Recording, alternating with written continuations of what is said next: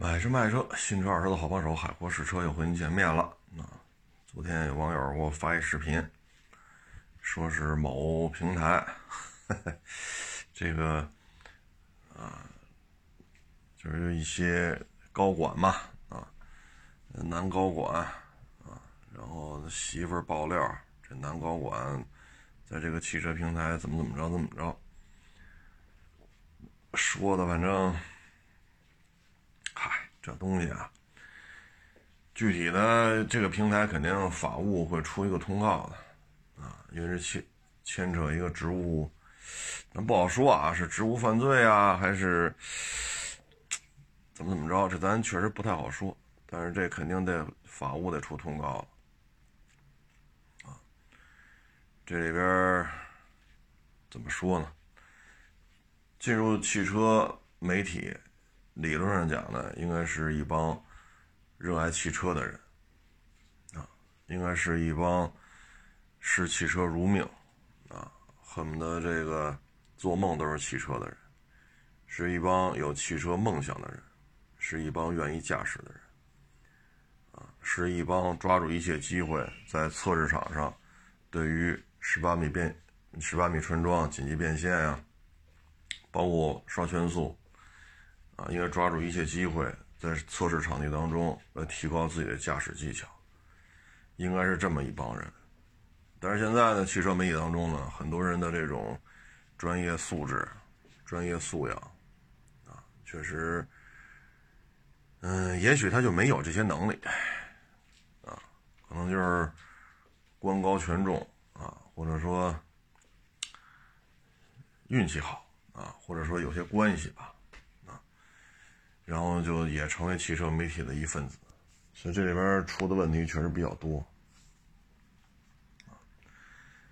本身呢，平台现在日子也不好过，啊，你看其他的平台，这个业务线直接砍掉，那个业务线直接砍掉。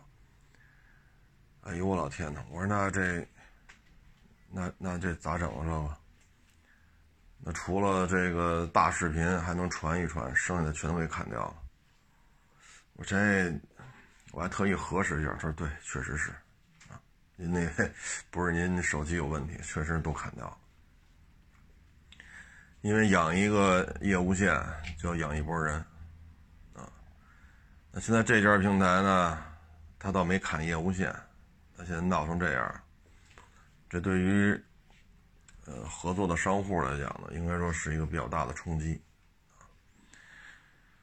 唉，像汽车媒体圈吧，啊，你比如说你去跟他讲十八米穿桩，你去跟他讲紧急变线，人家对这个一点概念都没有。你一说这个，人家感觉就超出人家知识范畴了，人家不接你话了。啊，人家对于汽车的评价，那就是屏有多大，啊，座椅有多舒服，好开不好开，人的评价就是这些，别的没有。所以，当你去跟他说这个车它是有机械素质的，这台车的机械素质怎么样？底盘的功率如何？很好开呀，我上下班开了，很好开呀。你再往下说，很好开呀，得，你也没什么可聊的，你也没什么可聊的。所以这个这个圈子里呢，你说没什么可聊的，这倒无所谓啊。但是现在。哎，这里边的这个交易啊，确实有点多。其实疫情之前，这平台、这个平台、那个平台、这个平台、那个这些平台当中就已经出现这种情况。比如说，你是一自媒体，啊，你要想是吧，啊，这个那个，那你就茅台，啊，五粮液，一车一车的送，啊，一车一车的送。包括这平台的高管，嗯，出去是出差，好家伙，你看人家，行，我给你接待，我全程陪同，对吧？我给您租一迈巴赫，天天您开着，需要司机，我给你派司机，需要我开着，我给你当司机都行，你甭管了，车给你停酒店门口了，按你的餐标，对吧？你这餐标每顿饭多少钱？住宿标准一天多少？没事儿，你就开一张发票吧，啊，钱我出，我把这发票给你开出来，然后您上这儿住了，总统套，啊，总统套，你回去该报销报销啊。其实疫情之前就已经这样，这已经有大量的交易在里面。有些自媒体呢是平台自己养的号，那这个就是吧，平台以自媒体的身份去接活或者跟厂家去谈谈完以自媒体的方式去展示内容，然后这自媒体找外边人还得分钱，直接自己的人来吧，这不是平台唠得多吗？那有些呢，是吧？有些其他的诉求自媒体，那不是你养的号，那就是这种方式，真是太多了。啊，疫情之前这种事儿已经很泛滥了。再早些年，你比如说一六年、一七年，那时候平台真是挺好的，啊，有人给我打电话。呃，你像我原来在港口拍那些片子，说您这个头图能给我们来一张吗？把您拍这些照片你们发吧，我们选一张焦点图，啊，您这片子不错。当时真是给我打电话，就是我在港口拍的最便宜的霸道二七和最贵的霸道二七，包括我在自己车行里拍的红山高配低配，啊，白金和 S 二五。当时我听完之后，我操，这活咱得好好干，没得说，必须好好干。何德何能啊？咱没请人吃饭，咱跟人也不熟，给我打电话的人我也不认识。人家电话说的就很诚恳，啊，说您这个片子挺好的，啊，嗯，讲的挺细致的，然后我们想推广一下，但是你这个焦点图，您这照片你拍的话，您给我们来个，对吧？就是要一个什么样构图的这种照片，你们多来点，我们挑一张。我说行，没问题。你说这里边有什么商业利益吗？没有。那红山丰田中国就没正式发售过，中东版的普拉多二七，这跟丰田中国也没关系，这纯粹就是哎，内容不错，说的挺好，车也不错，推一推啊！你看那会儿是多么的，多么的纯洁啊，多么的纯洁，那会儿真是啊，没有那么多。说金钱交易啊，没有好的内容，他真的是愿意推，后来就不行了，后来就不是那么回事了，疫情之前就已经变了味儿了，啊，所以有些事情呢，点到为止，啊，点到为止。你看现在这个平台业务线一条一条的砍，那个平台是吧？男高管的媳妇儿出来曝光。这交易那交易，啊，唉，包括现在所谓的一些汽车媒体什么的，这那一接触也是，稍微聊点什么不懂，啊，但你要说什么，这个这个这个播放量啊，啊，这个这个这个回报率啊，啊，这个广告价值啊，啊。这个商业变现呀，啊，说的头头是道，啊，这就没法弄，啊，所以这时代不一样了，啊，现在的汽车媒体圈呢，不再是由那些，呃，发自肺腑的去喜欢汽车的人，去去做，而是一些钱怎么能让它变成钱，啊，是这么一些。精英经济类的精英人才，占比越来越高。我骂哪个车，厂家能给我钱呀？啊，我骂谁不骂谁呀？啊，我怎么跟平台搞好关系啊？我怎么跟这个公安公司搞好关系啊？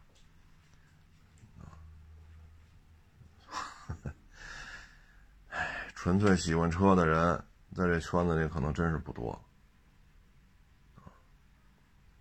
也加这个平台那个平台是吧？这这这这个怎么怎么着，那个怎么怎么着，哎，这两天是跟别人聊，也是，像有些卫视啊，工资发着都费劲，咱别说汽车网站了啊，咱说这卫视工资都发着都费劲。啊有些你像原来我也说过，合作很多年的电台，这个频道直接砍了，成本太高，啊，因为疫情以来吧，广告收入太点太少，这个频道就砍了，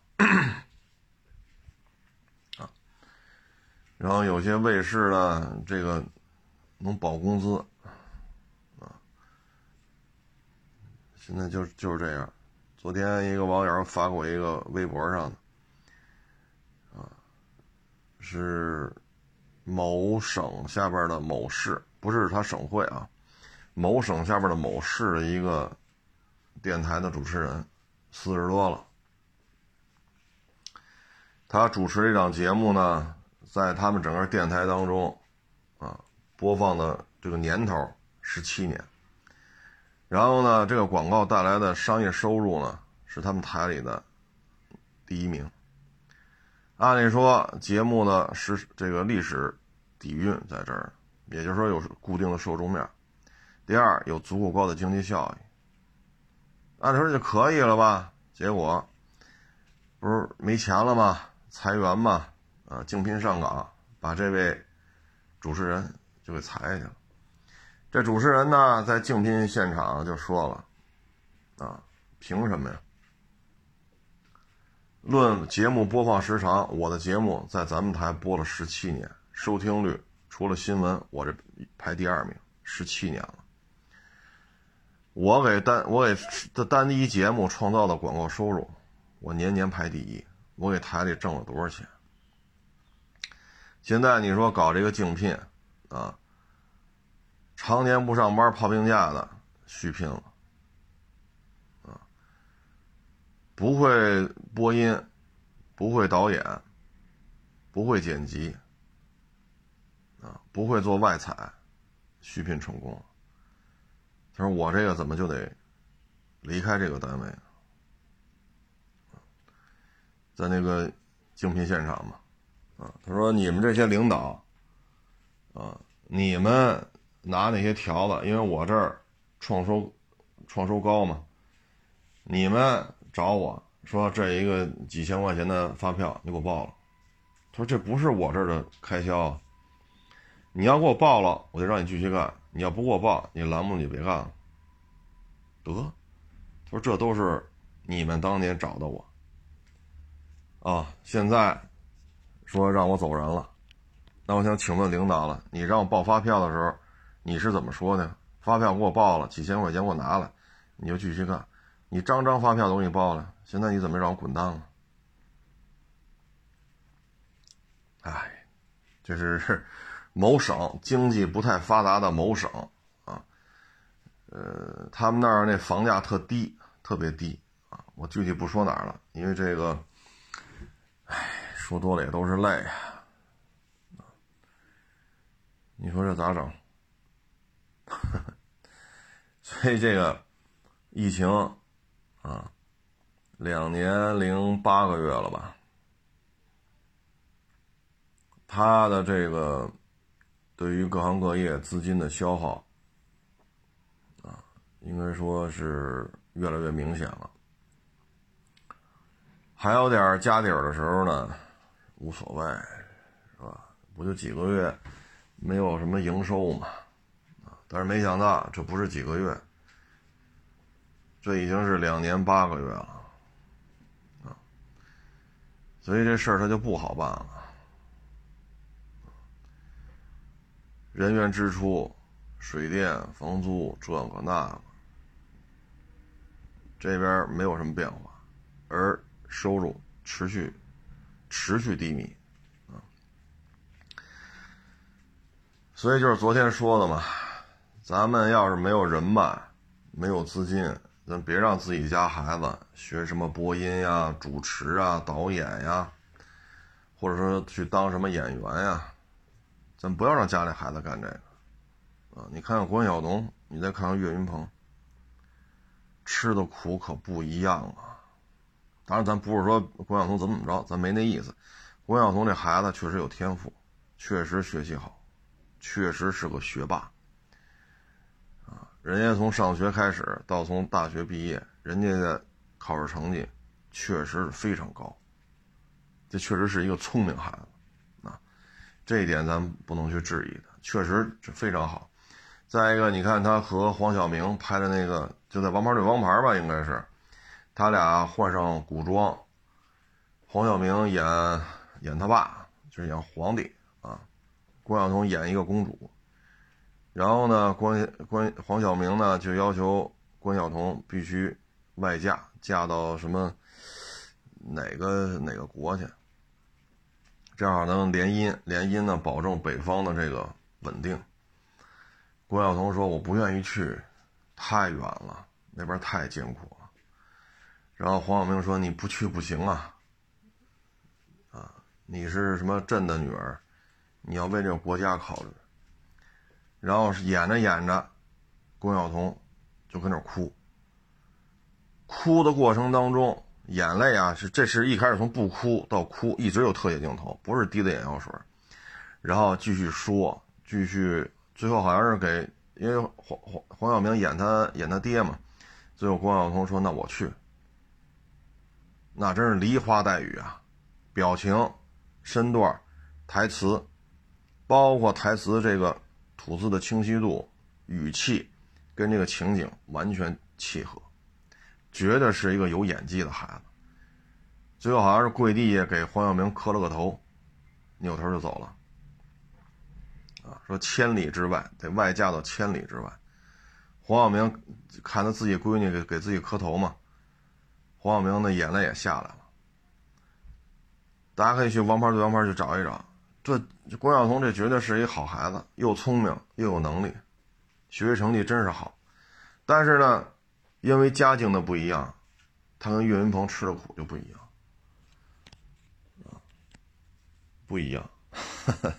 所以咱们普通人家的普通人家的这孩子，咱真是想好了。怎么就能让咱们家孩子混出来？你看这个某省下边某市，不是指不是省会啊。你看这主持人，要咱们这么一听，您这节目能播出十七年，您这节目广告创收台里排第一，收听率除了新闻节目之后，您一直排第二，对吧？那按咱们说这就可以了，那最后又怎样？那只不过呢，对于他来讲呢，现在已经到了职业生涯的末期，快五十了。你说再出去创业吧，这岁数，这岁数是不是有点根儿尬了？你说留在这儿吧，上阳老小他自己都说嘛，我到这个岁数，上阳老小小，现在连在这儿干的机会都没有。你说你让他去哪儿应聘去？这岁数谁还要啊？对吗？你不是说国家台到地方台，对吧？你那个行好找活您这是您连省会台都不是，你只是下边一个小台，一个一个算地级市啊，还是算三四线城市这么一个主持人，你去哪儿？是吧？你说中央台去地方台，或者大台去小台，啊，这还好办点啊。所以这里边的事儿啊，真是，你包括现在这个汽车媒体也是，纯粹说自负盈亏的越来越少。很多这个圈子里我所认识的，有的见过一面，有的见过几面，是吧？有的一起吃过饭，你看很多现在都是挂靠了。啊，所谓的，呃，什么账号矩阵，呃，不对，叫账号矩阵啊，差点说错，账号矩阵。因为什么呢？主机厂也没钱，啊，卖的好的人家也不需要你去吹去。你比如比亚迪汉，都提不着车，你还人还需要你替人家吹吗？对吧？所以真是买卖好的，人家又不愿意花这些钱去吹了。人现在解决的问题是交不了车，真是买卖不好的，他也没那钱了。你比如说，好花点钱，请你拍个片子，对吧？你给我吹吹五零八，啊，你给我吹吹福克斯。吹不吹，他也就这样了。说找您拍个片子，然后我这个标致五零八月销量，库嚓，就一万台一个月，能做到吗？请谁拍片能做到？包括这福克斯，啊，咱就不奔着什么轩逸、朗逸是一个月好几万了，咱别奔着那成绩努了。我给您一笔钱，你给我拍个片儿，库嚓，福克斯。啊，我甭换四缸机了，我这三缸机我月销都能过五千，谁也接不了你这活儿啊！所以很多汽车自媒体啊，头些年还愿意自己干，凭借自己的这个私人关系是吧？这儿弄个活儿那儿弄个活儿啊，一年弄个十个活儿八个活儿啊，这活儿给十五，那个活儿给八个啊，刨去给摄像剪辑。刨去一些杂费回扣，啊，你还得给人回扣嘛？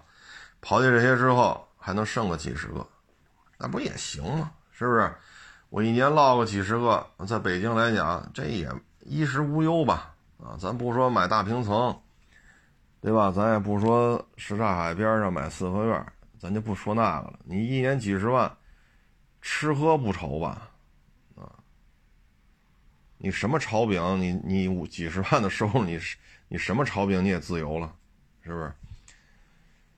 但是现在不好混了呀，所以很多也都是进入所谓的这个 MCN 呐，啊，账号啊什么账号账号账号矩阵啊。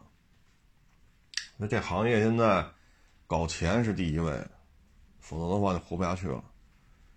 啊，新车是这样，二手车也是这样。二手车也是这样，你特别是这种，你像这又预报说北京这不是又十几个嘛，啊，这两天疫情在北京，大致就是十几个，啊，这两天我看政府通报啊，那这个对于市场的客流量它就是有影响的，啊，当然我们也希望它迅速结束啊，迅速通过隔离啊什么的，降低社会面传染。我们也相信很快能做到，但是这对于车市肯定是有影响的，啊，你像有些车行，你这这儿来三千个，那儿来两千个，啊，你这么一弄，好家伙，几千万甚至于更多，你都是带腿儿的，人要作为投资，人家要回报，人要借你钱，人要结这个利息，那你的经营成本会越来越高啊。所以就出现了借一笔，得那得我再借一笔吧，最起码之前的这个是吧？我先补上的。那现在这种情况如果循环下去的话，你到明年啊，因为前两天我也是无意当中嘛，一个网友找我聊天了，车市里我说你瞎溜达溜达吧，无意中也是看见了这些车全给全给贴了封条了啊，那这车谁也不能动了，这可这张纸可不是说你想撕就撕的。这撕了可是要，可是要吃官司的，啊，所以这纸咱就不能动，啊，刮风吹掉了，下雨淋淋湿了掉了，那跟咱没关系，咱不能上手动这张纸。我说你看呢，这就是资金链崩了，啊，所以这事儿我估计啊，年底年初还会越来越多的，啊，车这么难卖。你的经营成本这么高，金融成本这么高，员工这么多，这些成本怎么去摊销？啊，你说大车全涨价也行，你说阿尔法现在稳定了，对吧？又能恢复到之前的价格，那 OK，那 OK，啊，那其他的车型呢？它全涨价，那你也能喘口气儿。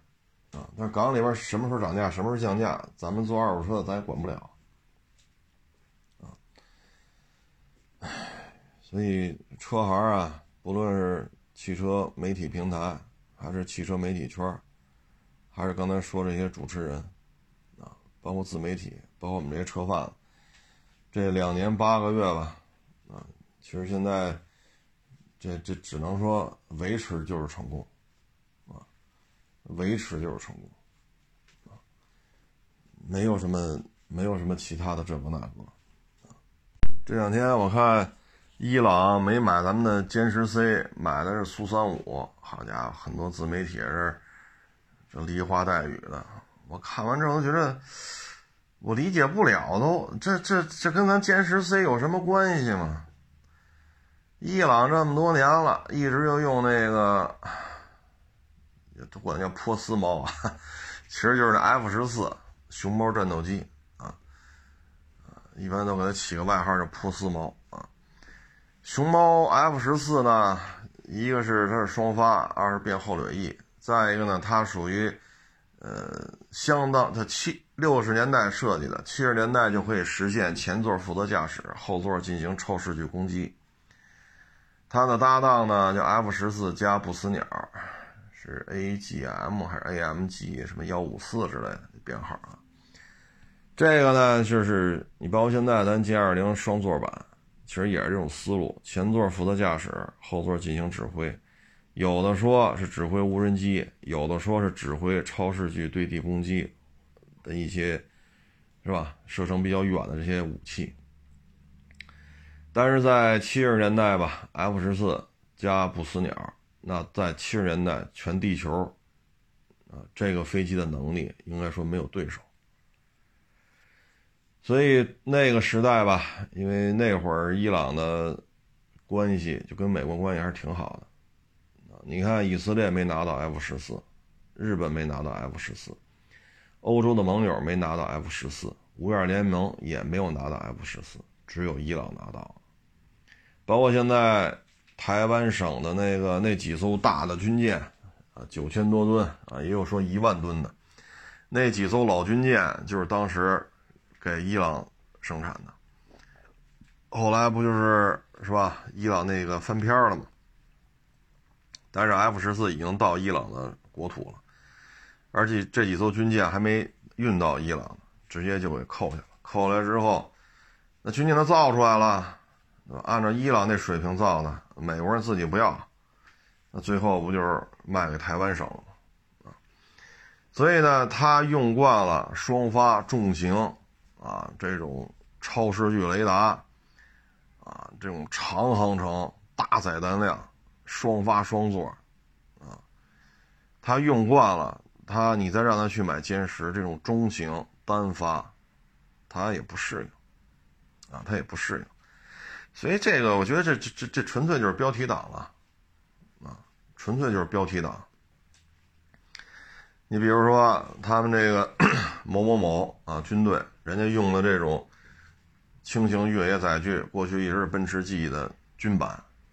啊，军版，那现在呢，可能要换车了，那他换也得是陆巡啊、途乐啊，对吧？他也是这个级别里去找一个替代车型，你不能说原来军版奔驰大 G 现在库嚓改成吉姆尼了，这不可能啊，这个啊，所以呢，这纯粹是标题党了，他一直用重型双发、大载弹量、长航程。你让他改成单发单座中型歼十，他适应不了。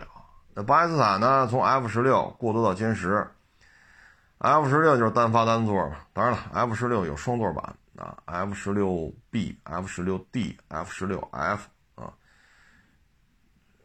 然后再分不同的版本，布洛克什么三十五十什么之类的啊。但是 F 十六它是以单发单座为主。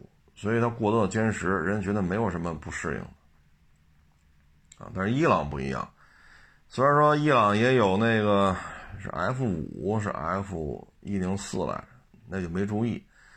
但是它那个飞机跟 F 十四相比，F 十四性能好太多了。所以它在有限的资源之内，他会发现双发双座重型远程大载弹量这样的飞机就是好使，所以它已经形成固有的认知了。你让他买歼十 C 这根本就不现实，所以我觉得这些自媒体写着就是胡说八道了，啊，特别是有些吃军事自媒体这碗饭的，那就是标题党，啊，博一下流量呗，啊。但是再往下呢，它可能，你比如说到了隐形战斗机，现在以伊朗这状态，你让他买 F 三十五，这这这大老板也不可能卖给他了啊。你说买苏五七，苏五七这状态确实也不是太理想。作为隐形战斗机来讲，苏五七状态不是那么的，可能俄罗斯人自己都不太满意啊。那现在他能买的歼二零，咱们现在又没说往外卖的事儿，而歼三十五呢，这个外销的概率是非常高的，因为它原来的那个歼三幺 FC 三一，那就是一外贸型。外贸型呢，做的是中等双发隐形，啊，现在呢上航母啊，等等等等吧，这事儿基本就已经定了。所以一旦解放军自己开始采购了，那对于外销是很有帮助的，因为这一直一直就是一个外贸型。再一个呢，也是据说这个哎歼三十五有若干个版本，并不是说都是航母专用的，它有其他的若干个版本。其他的版本外销是有这个战略规划的，所以到了隐形时代，那歼三五一旦批量生产了，这个飞机对于 F 三十五，对于对于那个美国的 F 三十五来讲，冲击会比较大，啊，冲击会比较大，因为很多国家是买不到的，但是它又需要升级，升级到隐形，所以歼三十五。将来外销的空间会比较大，因为你没得选，你没得选，你不用看什么韩国的隐形战斗机、日本的隐形战斗机、土耳其还有隐形战斗机呢。哎呦我去！哎呀，这个 听听听就完了啊，听听完了。你具体应该参照一下那会儿日本最鼎盛的时候搞那 F F 二。F 二呢，相当于豪装版的 F 十六。F 二当年的价格就跟如今 F 三十五的价格差不多，那为什么不去买 F 十六呢？F 十六才多少钱呢？你这卖的也忒贵了。日本大概有两百架，一百多架、两百架的 F 十五，那你这 F 二比 F 十五都贵，那你说为什么呢？为什么要去买 F 二？所以以他们这种体量，以他们现在航空技术的储备，他玩不了。现在日本拿得出来的 F 二，这绝对不能提，因为这玩意儿跟 F 十六没多大区别，造价比当年的 F 十八、F 十五都要贵。这俩可都是双发战斗机，F 二你这，它现在勉勉强强的，也就是它那个运输机啊 C 二。但是那个实用性确实差点啊，所以现在你日本当年那会儿是最不差钱的时候，也就不过如此。你看现在日本这状态，日元贬值成什么样啊？日本的现在这很多 核心的东西都已经现在就剩下相机了啊，相机啊，小电影儿。别的你说特别牛的地方也不是太多了。韩国呢还好一点最起码它有大量的外销经验。虽然说它的武器是传出来的，北约和美国提供的零配件传出来的啊，但是它好歹有点外销经验啊。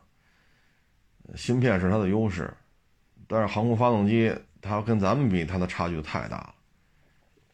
很多网友说，你看人家实力强啊。这实力强在哪儿了？第一，你看他出那个是叫 T 五零吧，轻型战斗机，也叫轻型喷气式教练机。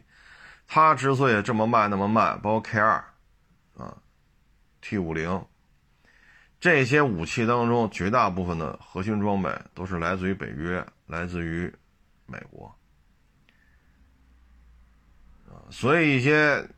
是吧？这个那个，这活就甩给他了。你作为一个看门狗，总得给点肉吃嘛，啊！所以他通过这个错综复杂的关系，他拿到了一些军火订单。你包括他手机销量这个那，如果不制裁华为，能有三星的事吗？所以你就说三星就就怎么怎么着了，对吧？你你没你没有受到制裁，华为受到制裁了，所以并不是说你本事大，只不过你连个军事自主权、外交自主权都没有，你丧失了你作为一个主权国家的很多权利，所以通过这个换来了三星可以去美国卖，可以去欧洲卖，丧失这些主权换来的是。你可以传个 K 二，你可以传个 T 五零出去卖，这是一些交易，你不能忽略掉这些，啊，你不能忽略掉这些，你有军事指挥权吗？你有外交的这种自主的决策权利吗？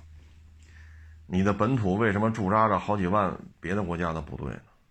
等等等等，啊，说汽车。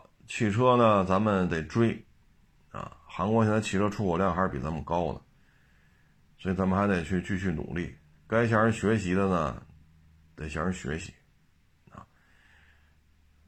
人家年出口量、年销量确实还是比较高的，啊，但是你要说就因为这个，就是说 K 二比咱们那个自行火炮强，T 五零比咱们的喷气式教练机强，这个就有点跑题了。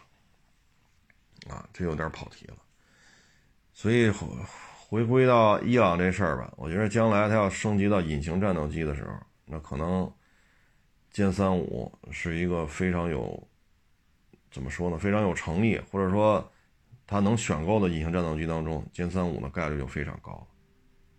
啊，这个反正据说是几大流派，有外销型，有自用型，自用型又分，最起码现在有一个航母上的。航母上的版本，啊，所以走一步看一步吧。零零三已经下水了啊，然后再有个一段时间吧，比如说二三年年底，二四年，二四年上半年，啊，二三年年底可能有点快，二四年上半年吧，这个应该就可以服役了。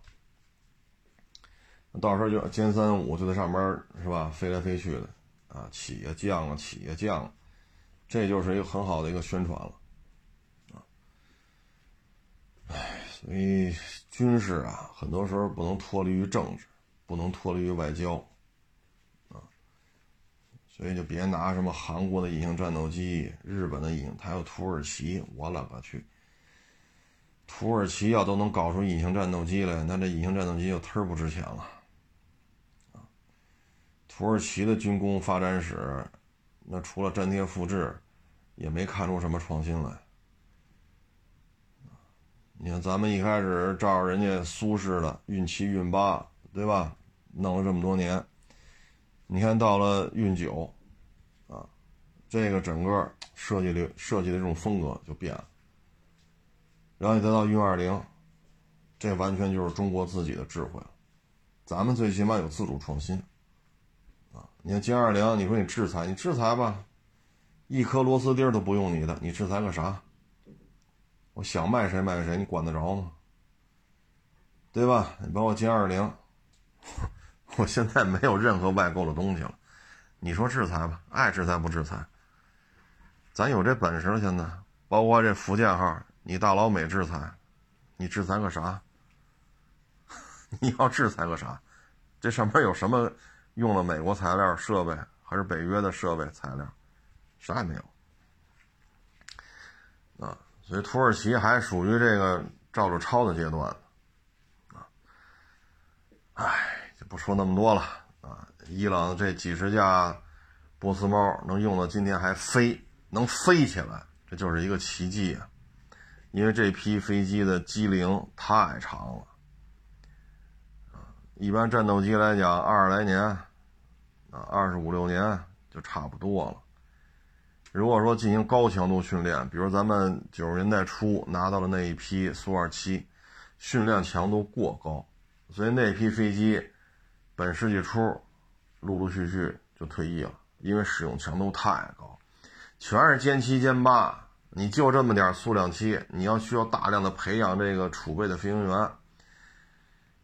那这那是吧？你薅羊毛也不能逮着一只薅，那当时就得逮着这这几架飞机薅，啊，所以它能飞到今天，还能在空中翱翔，真是奇迹了，啊，这是奇迹了。我觉得如果说航空博物馆如果要收藏的话，那这批飞机可以去聊聊去。你这还能飞嘿，能不能给我们一架？你不要的时候是不能飞了，或者说。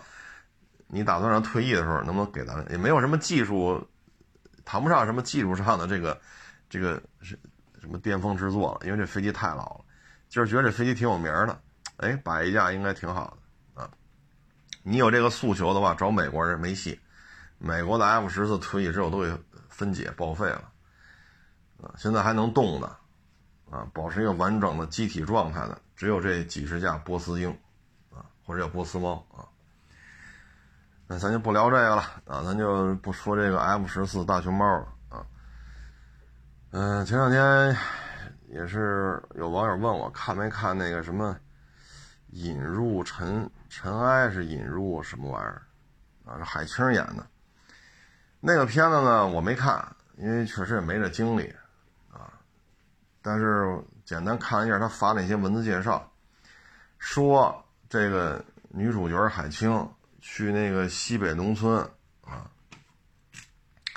去那儿体验生活，说体验了差不多一年，啊，然后演这个就特别的像，包括皮肤啊、啊发质啊、啊吃啊喝呀，啊包括这个日常的这种是吧，举手投足啊，这个就是西北农村那个状态。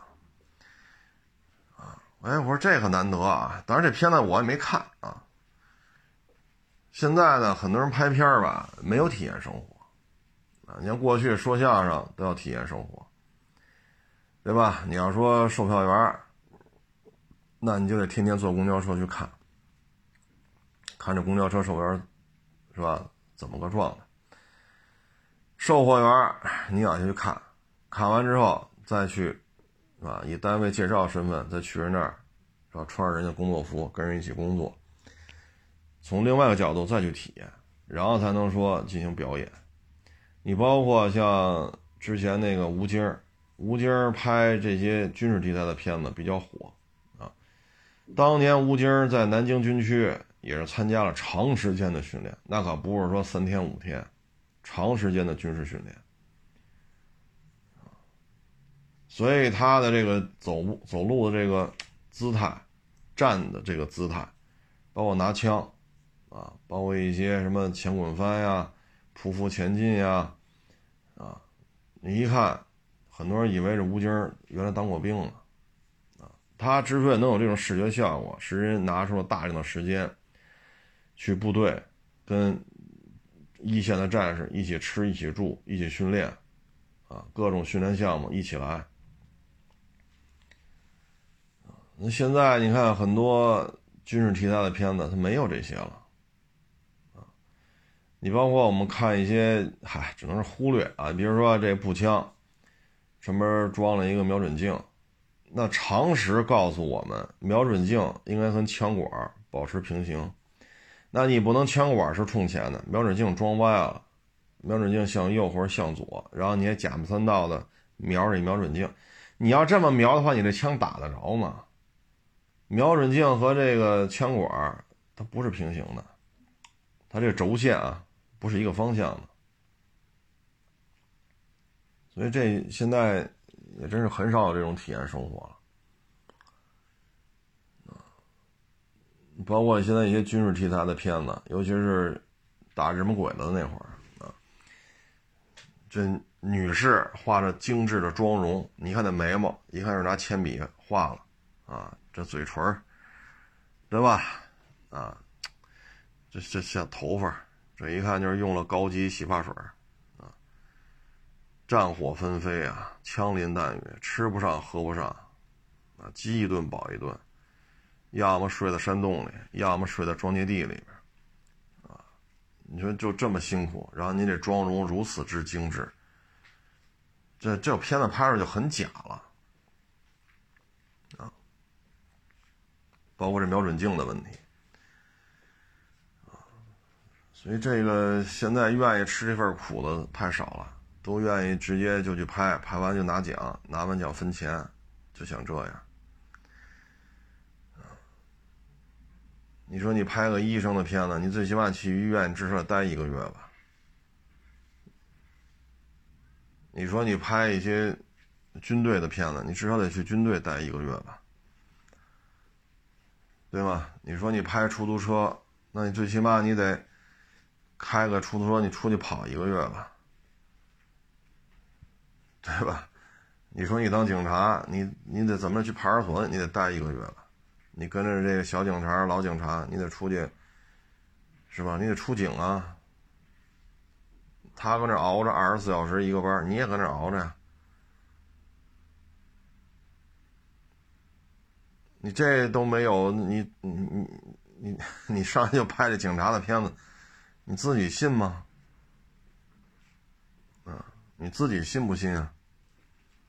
所以这里边现在就是高节奏，啊。大干快上，多拉快跑，啊，所以片子越拍越不好看了，唉，所以拍一些都市言情剧，是吧？拍一些古装戏，这个省事儿。你想体验没法体验了，你拍个明朝的、唐朝的哪体验去？或者都市言情剧，啊，那平时穿着打扮就这德行，啊。高档写字楼，名车，他平时就这样，所以无缝无缝无缝衔接啊！愿意吃这份苦的人太少了，所以拍出来不好看嘛。这东西现在的演员啊，很多时候都是带资入组，带资入组。啊所以有些事儿真是，嗨，体验生活是应该的，因为你要通过这个影视作品去诠释一种职业，诠释一种生活状态。你不去体验，你怎么去诠释呢？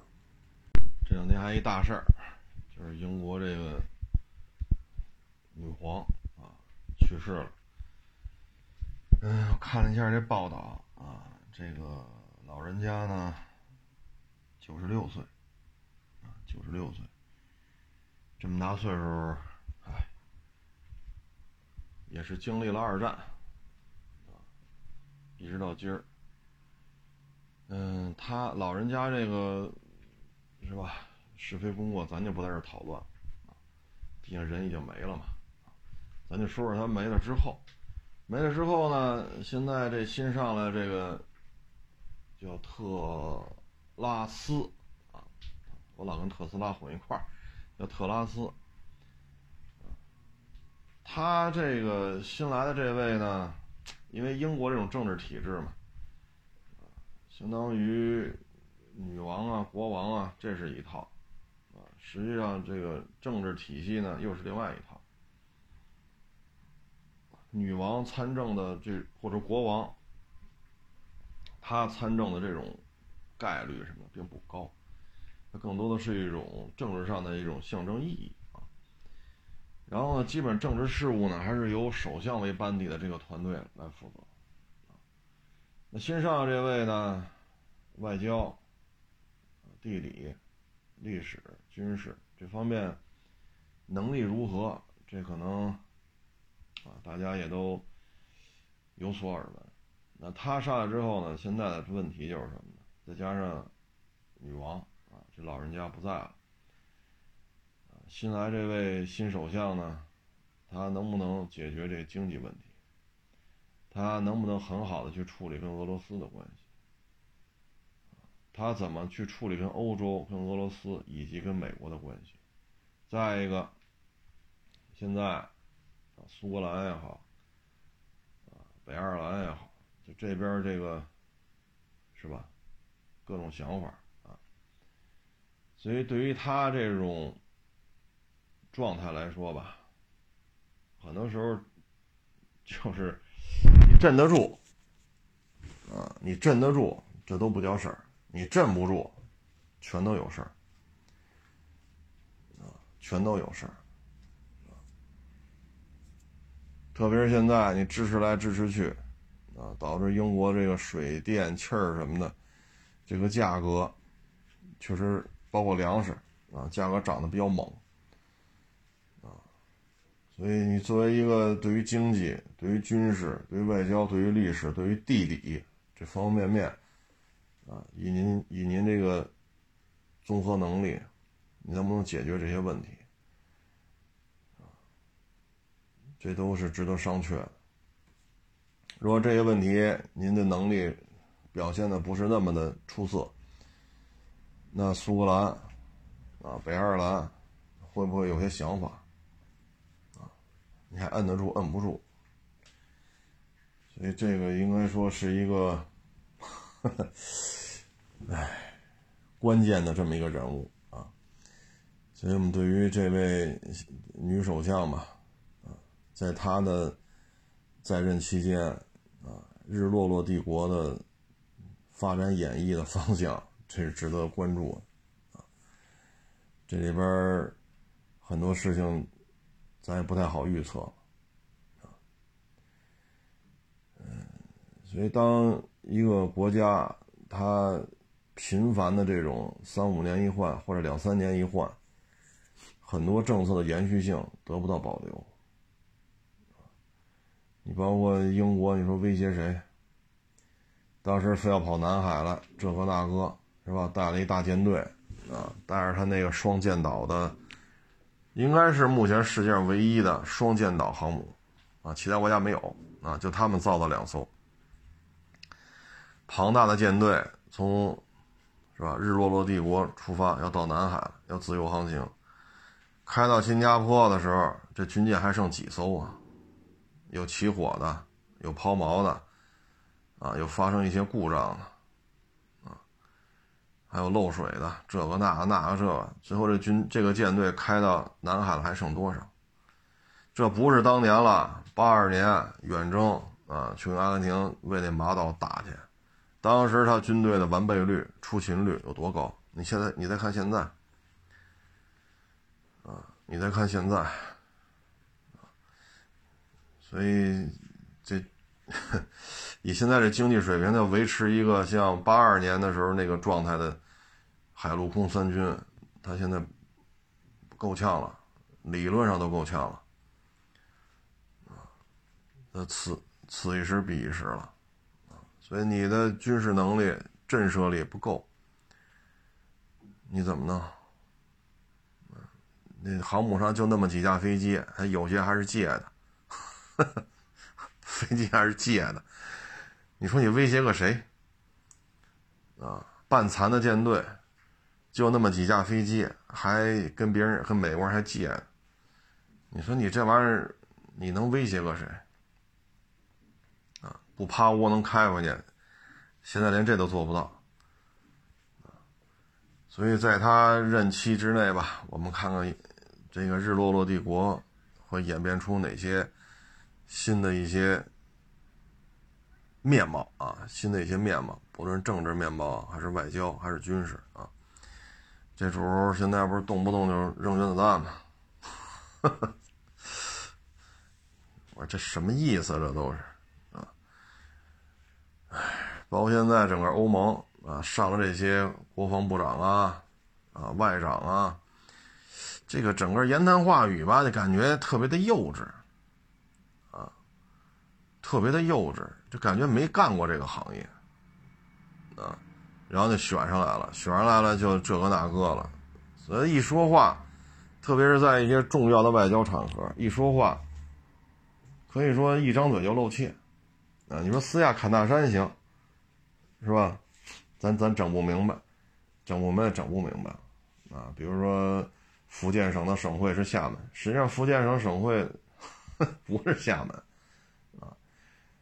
私下聊说错就说错了，但你啊两国之间一些外交啊什么的一些场合，你胡说八道，哎，现在整个这个包括你说美国这个发言人啊，现在什么叫能什么人能当官啊？你得是有色人种啊，你得是同性恋啊，你得是什么什么什么反堕胎这个那，你这些标签都插你脑袋上，你才能当这个官。至于说你能干不能干，业务能力怎么样，那没人管。包括你看美军那高层那军官，当大老爷们儿当了几十年了，好家伙，现在 非要当女人了，啊，穿裙子，哎呦我老天！我说这这个，我这我是看完我是理解不了，所以现在你会发现，欧盟也好，啊，美国也好，很多时候选出这些人都是政治正确，啊，能干不能干放一边。然后这一任拆上一任的台，上一任拆上上任的台，就没有什么延续性，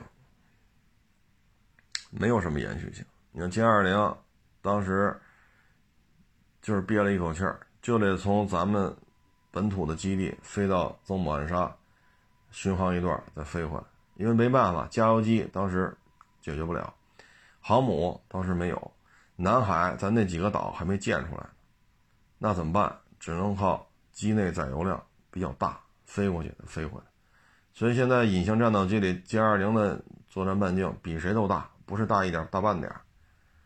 说人家作战半径一千，咱一千一，那可不是。这作战半径非常的大他并没有因为说南海有岛了，然后航母现在越来越多了，他就改改吧，没有，这个策略一直在延续。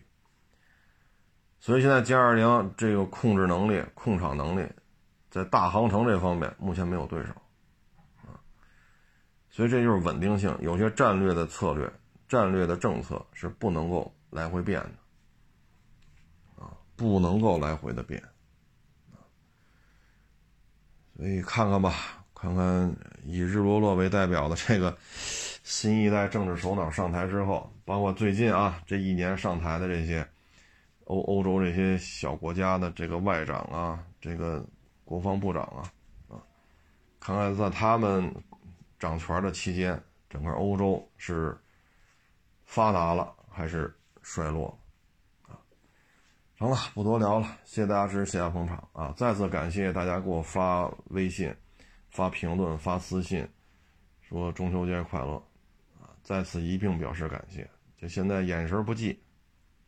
精力不济，逐一回复呢，实在是做不到啊，所以在此呢，一呢表示感谢，二呢说声抱歉，确实一一回复做不到啊，手机太多，社交媒体太多啊，呃，然后呢，也是祝愿大家中秋佳节啊，吃得好，玩得好啊，一家子开开心心的，欢迎关注我的新浪微博海阔试车手。